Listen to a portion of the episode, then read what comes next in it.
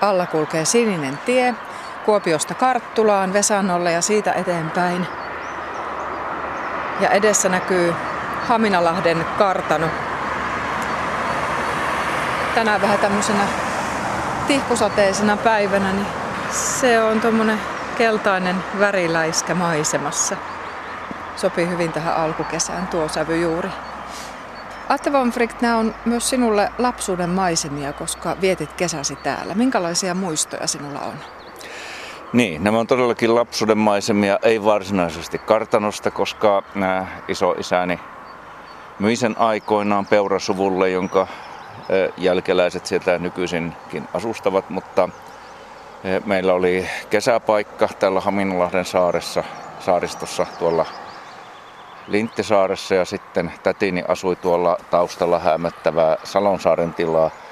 Eli täällä minä tulin oikeastaan viettäneeksi kaikki lapsuuden kesät. Ja siinä mielessä nämä maisemat ovat niin kuin hyvin tuttuja ja tällaisia rakkaita aina näin nähdessäni tulee nimenomaan se lapsuuden kesät mieleen, jolloin tietysti oli aina lämmintä, aina paistoi aurinko, järvi oli aina sininen ja auringon paiste siellä välkehteli. Että. Ja äh, täytyy sanoa, että vaikka tietyllä tavalla maailma ja maisemakin on tällä Lahden tällä puolella muuttunut paljon, niin on hieno asia, että minusta tämä maiseman niin kuin, ja ympäristön niin kuin suuret piirteet on säilynyt hyvin muuttumattomin. Niin, tuossa on edelleen tuo järvi, tässä on tämä kallio, tuolla on Kartanosen pellot. Eivät Joo. ne ole muuttuneet Joo. mihinkään. Eipä niin. Eli Von Wrightin veljekset olivat isoisäsi setiä. Kerto, mm. Kertoiko isoisäsi tarinoita heistä, jotka olisivat jääneet sinulle mieleen? No isoisäni kuoli vuonna 1925, että... Ei, ei, niin. niin, ei tällaisia, mutta tuota, tietysti äh, suvussa on tätä perimätietoa ollut. Ja, ja sekä suullista että osin kirjallista kirjeisiin ja muistiinpanoihin säilynyttä. Ehkä erityisesti Ferdinandista, joka hän kuoli vasta 1906. Hän eli hyvin pitkän elämän, noin ainakin aikalaisten standardien mukaan, niin hänestä on sitten erilaista muistitietoa. Hän oli tuota aika lailla originelli herra, poikamies. Toisaalta vähän niin kuin karttoi ihmisten seuraa, toisaalta hän oli hyvin ystävällinen ja hyvin leikkisä ja tiedetään, että hän avusti monin tavoin esimerkiksi sitten näitä erilaisia vähäosaisia ja myös nuorempia taiteilijoita, muun muassa Juho Rissasta, vaikka ei aina jaksanut ymmärtää heidän tätä niin kuin modernia maalaustapaansa. Silloin asuttiin kartanossa, mutta eihän se elämä kovin semmoista rikasta ollut taloudellisessa mielessä niin. Savon sydänmailla. Joo, tuota, minusta on hyvin mielenkiintoisia. Minulla on säilynyt näitä muistoja näistä äh, tästä kartanoelämästä. Juuri nimenomaan ukkeni ja siis isoisäni ja hänen sisarustensa muistiinpanoja. Ja ne kuvaavat hyvin tällaista omavaraistaloutta. Eli kartano oli tietysti iso. Siinä oli palvelusväkeä, renkeä ja piikoja, mutta periaatteessa se oli ihan tällainen maalaistalo ja käytännössä katsoen kaikki e, tuota, valmistettiin itse. Mm. Ja myöskin, vaikka tosiaan niin tätä palvelusväkeä oli, niin kartanon rouva lainausmerkeissä myös itse oli mukana lähes kaikissa taloustöissä ja näiden lasten varhaisiin tämmöisiin hauskoihin muistoihin kuului muun muassa, niin, niin, niin tuota, mitenkä äiti valoi kynttilöitä syysteurastusten jälkeen. Ja näistä äh, kartanoelämästä hän kertovat erittäin hauskalla tavalla nämä muun muassa Magnus von Brichtin päiväkirjat, jotka kans parisenkymmentä vuotta sitten julkaistiin. Hän löytyvät sattumalta tuolta Etelä-Suomesta Fabritiusten huvilan vintiltä.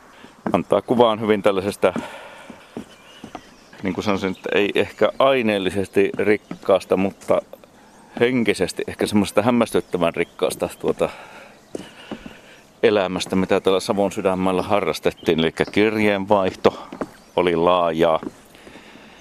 Hämmästyttävä hyvin oltiin perillä kuitenkin esimerkiksi mitä kirjallisuudessa tapahtui. Ja tämmöinen seuranpito paikallisten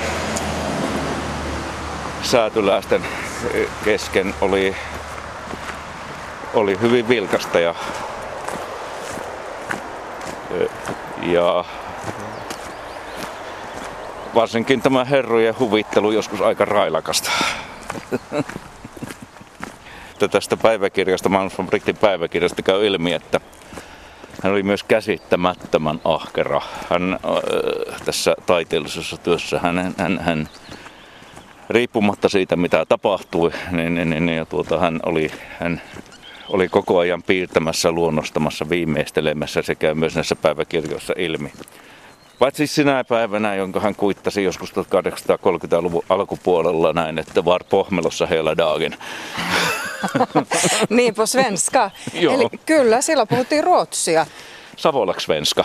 Savolaksvenska, kun se oli? Kyllä. Mitäs sinun kotonasi? Oliko minä, se... minä, min, tuota, minun ukkini meni naimisiin aikoinaan torpparin tyttären Hanna Jäntin kanssa ja silloin vaihtui kotikieli. Eli minun ukkini oli siis kaksikielisiä, hän oikeasti olivat kaikki, mutta oli ehkä se viimeinen se meidän sukuhaarassa, joka puhui ruotsia noin niin kuin oikeasti kotikielenä. Mm. Mutta minusta näissä Magnus von Brichtin päiväkirjoissa on hyvin hauskaa, että silloin kun hän halusi puhua oikein yksityisistä, oikein intiimeistä asioista, niin hän vaihtoi kielen savoksi. Kun hän esimerkiksi alkoi seurustella tulevan ää, ää, rouvansa, serkkunsa Sofia Neidin kanssa, niin häneltä löytyy tällaisia päiväkirjoja, että Mut lördag kväll hade jag en vacker dröm om Sofia. Mm. Me oltiin pantu kihloihin ja minä sanoin, en minä olisi voinut uskoa, että tämä kerran toeksi käy. Ihanan kuulosta. Joo, mä löysin kanssa yhdestä kirjasta pätkän hänen kirjoittamastaan kirjeestä, jossa hän niin kuin tapailee Savonmurretta. Se on vähän omin takeista, mutta joka tapauksessa. Kyllä se, tuota, kyllähän sen hallitsi. Mutta entä omalla kohdallasi silloin pienenä poikana? Mitäs kaverit, osasivatko he sanoa von Wright? Atte von Wright vai miten nimesi väännettiin? No, no tuota, Rihtihän minä olin. No Rihti tietysti. Joo. Atte von Wright, vielä kysyn lapsuuteesi liittyvän tällaisen asian, että ymmärsitkö lapsena millaiseen sukuun olit syntynyt? No, ehkä tuossa kouluiässä aloin ymmärtää siinä mielessä, että opin aika varsin varhaisin lukemaan ja katsoin monenlaisia tällaisia luonto- ja taidekirjoja, joita oli kotona ja kirjastossa. Ja totesin sitten, että monissa kuvissa löytyy sitten tämä Pombricht-nimi, joka oli sitten sama ja kuin itselle. Ja sitten tuli, heräsi tietysti lapsen mielenkiinto, rupesi kyselemään, miten tämä meihin liittyy. Ja näin tämä niin kuin hiljalleen, sanoisiko tämä tietoisuus tästä suvun taustasta syntyi. Täytyy sanoa, että ei sitä millään tavalla niin kuin kotona korostetusti tuotu esiin. Sanotaan, että ehkä sitä itsekin sitten jossain vaiheessa, koska ehkä siinä herkimmässä murrosiässä hieman ujosteli. Huomasi, että oli koko joukko ihmisiä, joilla syntyi aika lailla vahvoja ennakkokäsityksiä kun, kun tämä nimi tuli ilmi, että, tai kun se kerrottiin. Radio Suomen kesävieraana siis tänä sunnuntaina Atte von Wright. Von Wrightin suvun päämieheksi voidaan sinua tituleerata ja tässä me olemme kivunneet mäkeä ylöspäin, hiekkatietä, kapeaa kuin mikä, mutta tämä on ollut ennen Kuopiosta tie Karttulaan. Kyllä. Muistatko ajan? Muistan varsin hyvin. Ja muistan, että talvella kuului rutiineihin, että kun bussilla mentiin tätä tietä ylös, niin jossain vaiheessa matkustajat komennettiin ulos ja ainakin miesväki auttamaan työntämään tuota bussia Mäenharjalle. Että Uskon. Tämä on Joo. aikamoinen nousu. Tässä on myös Mustamäen tiestä tällainen, tällainen taulu täällä, siis Haminalahden kulttuuripolulla, jota pitkin Joo. tässä menemme ja Eli tämä on kuva siitä vanhasta maantiestä sellainen kuin se oli 1857 ja tässä näkyy sitten vasemmalla, kun tämä nykyisen tien pohja sitten tuota, kuinka se, kun sitä alettiin rakentaa tuonne sivua maan tuota eh, varsinaista Haminalaisen rantaa. Ja minä muistan niin. kyllä, kun sitä rakennettiin ja miten minä semmoisena kuusivuotiaana poikana minä olin tuota, en tiedä oliko se vähän sun en. Minä olin hyvin pahoillani, koska minusta siis tämä rantamaisema meni. Mutta Niin, no sitä menisi juuri kysyä, että miltä se kartanon väestä oli tuntunutkaan, kun en tiedä yhtäkkiä... miten kartanon väestä, mutta sitä kesäasunnon väestä, mm. niin tietysti tavallaan se helpotti elämää, koska se tuli niin kuin lähemmäksi, mutta niin kuin minä muistan pienenä poikana, että minusta se ranta ei näyttänyt enää sellaiselta kuin se oli. Niin, kyllä lapsikin näkee eron. Joo. Mutta tuota, mietin vaan sellaista, että kyllähän sinulla on ihan mieletön geeniperimä olemassa. Varmasti lahja niin kuin piirtää itsekin. Onko sinulla ollut elämässä sellainen vaihe, että olet ottanut kynän käteen ja tehnyt piirroksia, No, maalauksia? aika paljon oli tuossa tietyssä elämänvaiheessa, mutta, mutta, mutta tuota, se valitettavasti ehkä jäi Miksi? Osiltaan sen vuoksi ehkä, että, että, että kuten sanoin, että jossain vaiheessa nuorena, ihminen on herkkä, jo, jopa ujosteli tätä nimeänsäkin ja jollain jossain vaiheessa rupesi niin kuin hermostuttamaan, että kun olin mielestään tehnyt jonkun hyvän työn, niin kommentti tuli, että ai niin, mutta kun sinä kuulut siihen sukuun. Ja silloin tuli sellainen ajatus, että kyllä minä haluan tulla arvioiduksi ihan itsenäni, enkä niin kuin, enkä niin kuin sukuni edustajana tai jäsenenä. Ja jälkeenpäin tuntuu, että se oli tietysti vähän lapsellinen syy lopettaa harrastus, mutta niin siinä kävi. Jälkeenpäin minä kuulin, että vanhat opettajani olivat vähän ihmetelleet, kun ura suuntautui sitten tänne luonnontieteisiin, että olivat ihan varmoja kuulemma olleet, että minusta tulee taiteilija. Ai joo. Hmm. No, näin voi elämässä käydä. Mm-hmm. Mutta sinusta tuli siis Kyllä. myös luonnonsuojelija. Kyllä. Sukusi on oleellinen osa Klyytä, eli Kuopion luonnonystäväin yhdistystä, joka on kyllä pitänyt itseään esillä tällä alueella, sanotaan nyt tällä tavalla, ja huolen siitä, että ei nyt ihan miten tahansa täällä rakenneta muun muassa tätä asiaa. Miten tämä herääminen luonnonsuojeluun tapahtui? No, kyllä sen herättäjänä oli tämä ympäristö. Siis tämä Haminala. Kyllä se oli tämä Haminalahti. Eli minun näitä tällaisia, nämä muistot liittyy tähän ympäristöön, tähän maisemaan, tähän näkymiin. Ehkä semmoisia hyviä lapsuuden muistoja on ollut, tämmöisiä, jotka jää aina mieleen, on, että kun niin, tuota, ihan pienenä poikasena, ihan ennen kouluikää, niin isäni kanssa, joka oli kova kalamies, minä en ole, niin, niin, niin tuota, soudeltiin nä, näitä, tätä Haminalahteen, näitä järviä ja sellaisena tyyninä, oikein kauniina kesäiltoina. Ja minä muistan siis sen tunteen, että katseli sitä maisemaa ympärillä ja niin kuin sydän meinasi kirjaimellisesti pakahtua. Siis oli jotain siis semmoista, joka kävi, sillä ei löytänyt sanoja. Ja jollain tavalla tuntuu, että tämä on jotain sellaista, jota niin kuin, no se on jotain sellaista, että kun hän tuntuu, että, tuli, että jos tätä tulee vielä vähän lisää, niin pakahtuu. Ja se oli ehkä sitten se herättäjä. Sanotaan, että myöhemmin alkoi sitten varsinaisesti tällainen kouluiässä tällainen luonnon, aktiivinen luonnonharrastus. Minä surukseni, multa puuttuu sävelkorva. Minä olisin ollut kiinnostunut linnuista, mutta tuota, sukurasitusta, mutta oli hirveän vaikea oppia muistamaan ja, näitä lintujen ääniä. Ja silloin minä totesin, että minä siirryn äänettömiin kohteisiin. Eli minä olin aika innokas hyönteisharrastaja. Ja kokoelmia on vieläkin jäljellä ja ehkä tavoitteena on, että jossain vaiheessa, kun olen nyt vastikään eläköitynyt, niin tämäkin harrastus uudestaan viriää. En tiedä ehkä enää sellaisessa muodossa, että perhonen haaviin ja neulaan, vaan ehkä jossain muussa.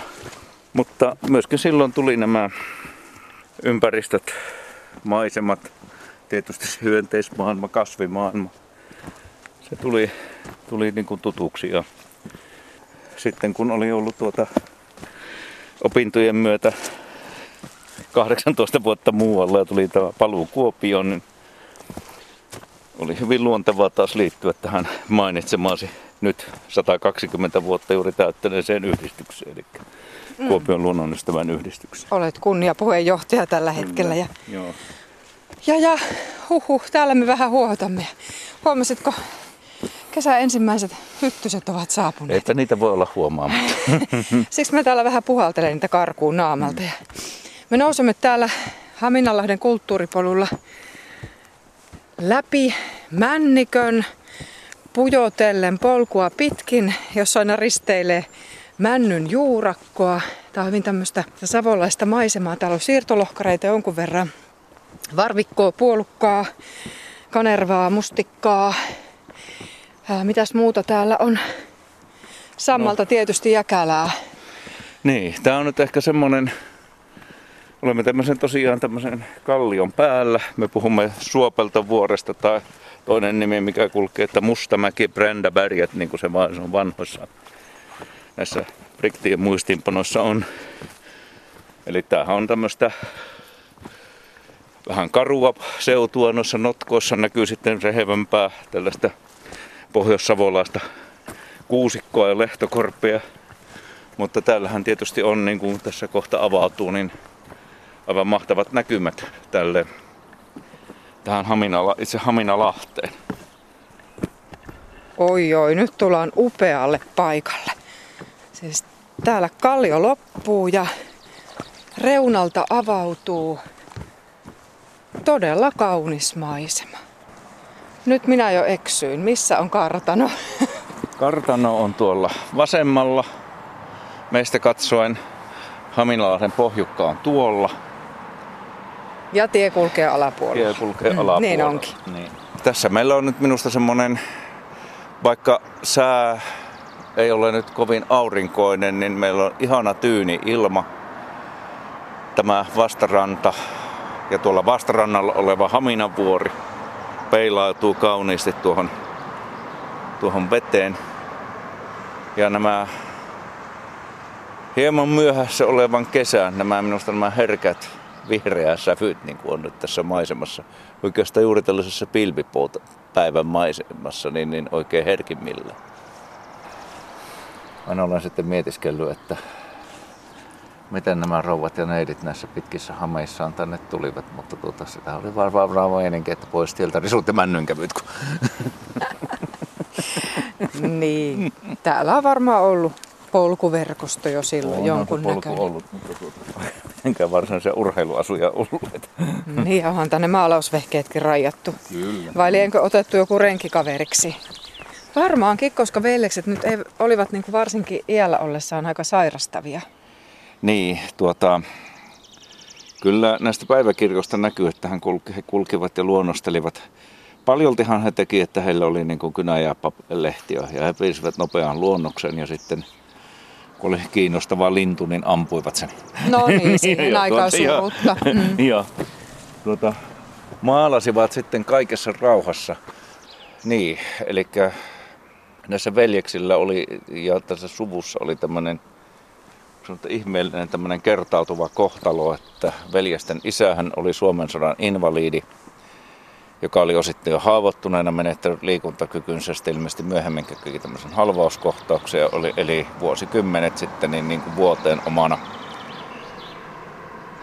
Myöhemmin yksi näistä taiteilijaveljeksestä Wilhelm, joka asettui Ruotsiin, joka oli ehkä niin kuin luonnontieteellisenä kuvitteena sitä kaikkein etevin, niin koki saman kohtalon. Hän sai ilmeisesti, luulisin, että kyseessä oli aivoverenvuoto tai vastaava, joka myöskin sitoi hänet vuoteen omaksi vuosikymmeniksi. 31 vuotta. Kyllä. Ferdinand, joka oli nuori, niin asui täällä. En osaa sanoa, mikä häntä vaivasi hänen kirjeessään. Hän, vai, hän, vai, hän valittaa kovaa huimausta, joka pakottaa hänet niin kuin vaan pysymään sisällä ja mahdollistaa vahvien rajatun liikkumisen. Ja hänkin oli myöhemmin käytännössä katsoen vuoteen omana. Minä olen joskus ajatellut, että olisiko ollut kyseessä tämä niin sanottu Menierin tauti. Eli kaikilla heillä oli nyt sitten tällainen kohtalo, että, joka minä ajattelin, että heillä oli ollut varmasti varsin kovaa, koska he olivat olleet siis tällaisia ulkoilmaihmisiä, metsästäjiä ja tuota, kalastajia. Ja niin kuin vaikka sanoin, että vaikka he varsinaista ulkoilmamaalausta eivät harrastaneet, niin kuitenkin paljon tekivät nämä luonnoksensa ihan täällä ulkona paikan päällä. Mm. Ja sitten tämmöinen, että joutuvat käytännössä katsoen neljän seinän sisään, niin se on ollut varmasti heille aika kovaa kohtalo. Mutta siitä huolimatta, vaikka kohtalo oli esimerkiksi Ferdinandilla se, niin hän vielä yli 60-vuotiaana maalasi taulun, joka kyllä upposi suomalaiseen sielunmaisemaan, eli taistelevat metsot. Siitä on sanottu, että Teoksen aihe ja luonnonkuvauksen tapa koskettivat suomalaisia ja lukuisten jäljennösten versioiden ja painokuvien myötä siitä on muodostunut suomalaisen taiteen tärkeä kansallinen symboli. Ja että tämä luonnon taistelun kuvaus yhdistettiin Suomen kansan kohtaloon, jota vaivasi epävarmuus vuosisadan vaihteen poliittisten myllerrysten johdosta ja ja muutenkin luontoaiheet koettiin silloin kansallista identiteettiä korostaviksi tekijöiksi. Mm-hmm. Onko taistelevat metsot Atte von Wrecht sinun lempitaulusi? No se on vaikuttava taulu. Minä sitä tuntuu, että minulla on, jos ajattelen näitä Wrechtien, Wrechtien tauluja, niin minä ehkä kuitenkin pidän enemmän joistakin vähän pienimuotoisemmasta maiseman maalauksesta ja joistakin varsin herkistä tällaisesta talvikuvauksesta, mutta on se, on se vaikuttava teos ja, ja tuota, upea teos. Täytyy sanoa, että olen kuullut monenlaista tulkintaa siitä. En ole, ehkä tuo oli ehkä uutta, että sitä on voitu kuvata ja ehkä aikalaisetkin kokea sen niin kuin jollakin tavalla tämmöisenä melkeinpä poliittisena kannanottona. No se oli ei yksi se tulkinta. Ma- ei se ole mahdotonta. Toinen tulkinta, mitä minä olen kuullut, ja sekin on tietysti mielenkiintoinen. Ferdinand oli, niin kuin sanoin, poikamies ja hänellä ei yhtään nuoruuden aikaista ihastusta epäillään. Mutta tuota, mutta tuota, hän eli tällaisena yksinäisenä herrana ja jotkut on ajatellut, että tässä, tässä kuvassa on, näkyy myös sitten ehkä sitten miten sitä nyt hienosti sanoa, se on jonkinlaista erottistakin latausta, että siinä on nyt sitten se kaksi pörhistelevää, taistelevaa urosta ja sitten se koppalo, joka on siellä kuusen juurella se teeskennelle, että ei oikeasti välitä yhtään, tässä käy. Siis muistanko oikein, että kun Ferdinand kävi veljensä Wilhelm, Wilhelmin luona Ruotsissa, niin siellä olisi ollut joku... No joo, hän vietti itse asiassa useita vuosia siellä äh, veljensä luona Ruotsin länsikunnalla Uurustissa ja hän ystävystyy hyvin läheisesti, siis niin kuin itse asiassa siis kälynsä veljensä vaimon kanssa.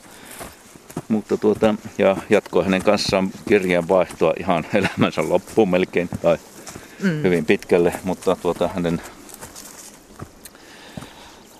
tällä Wilhelmin vaimolla oli nuorempi sisar Gabriella, eli Ella, ja on niin kuin jollain tavalla arveltu, että heidän välillään jotain herkkää olisi ollut, mutta siinä mielessä se päättyi traagisesti, mutta ei siihen aikaan mitenkään epätavallisesti. Tämä kyseinen nuori nainen menehtyi, muistaakseni keuhkotautiin hyvin nuorella iällä. Siitä ei sitten sen enempää.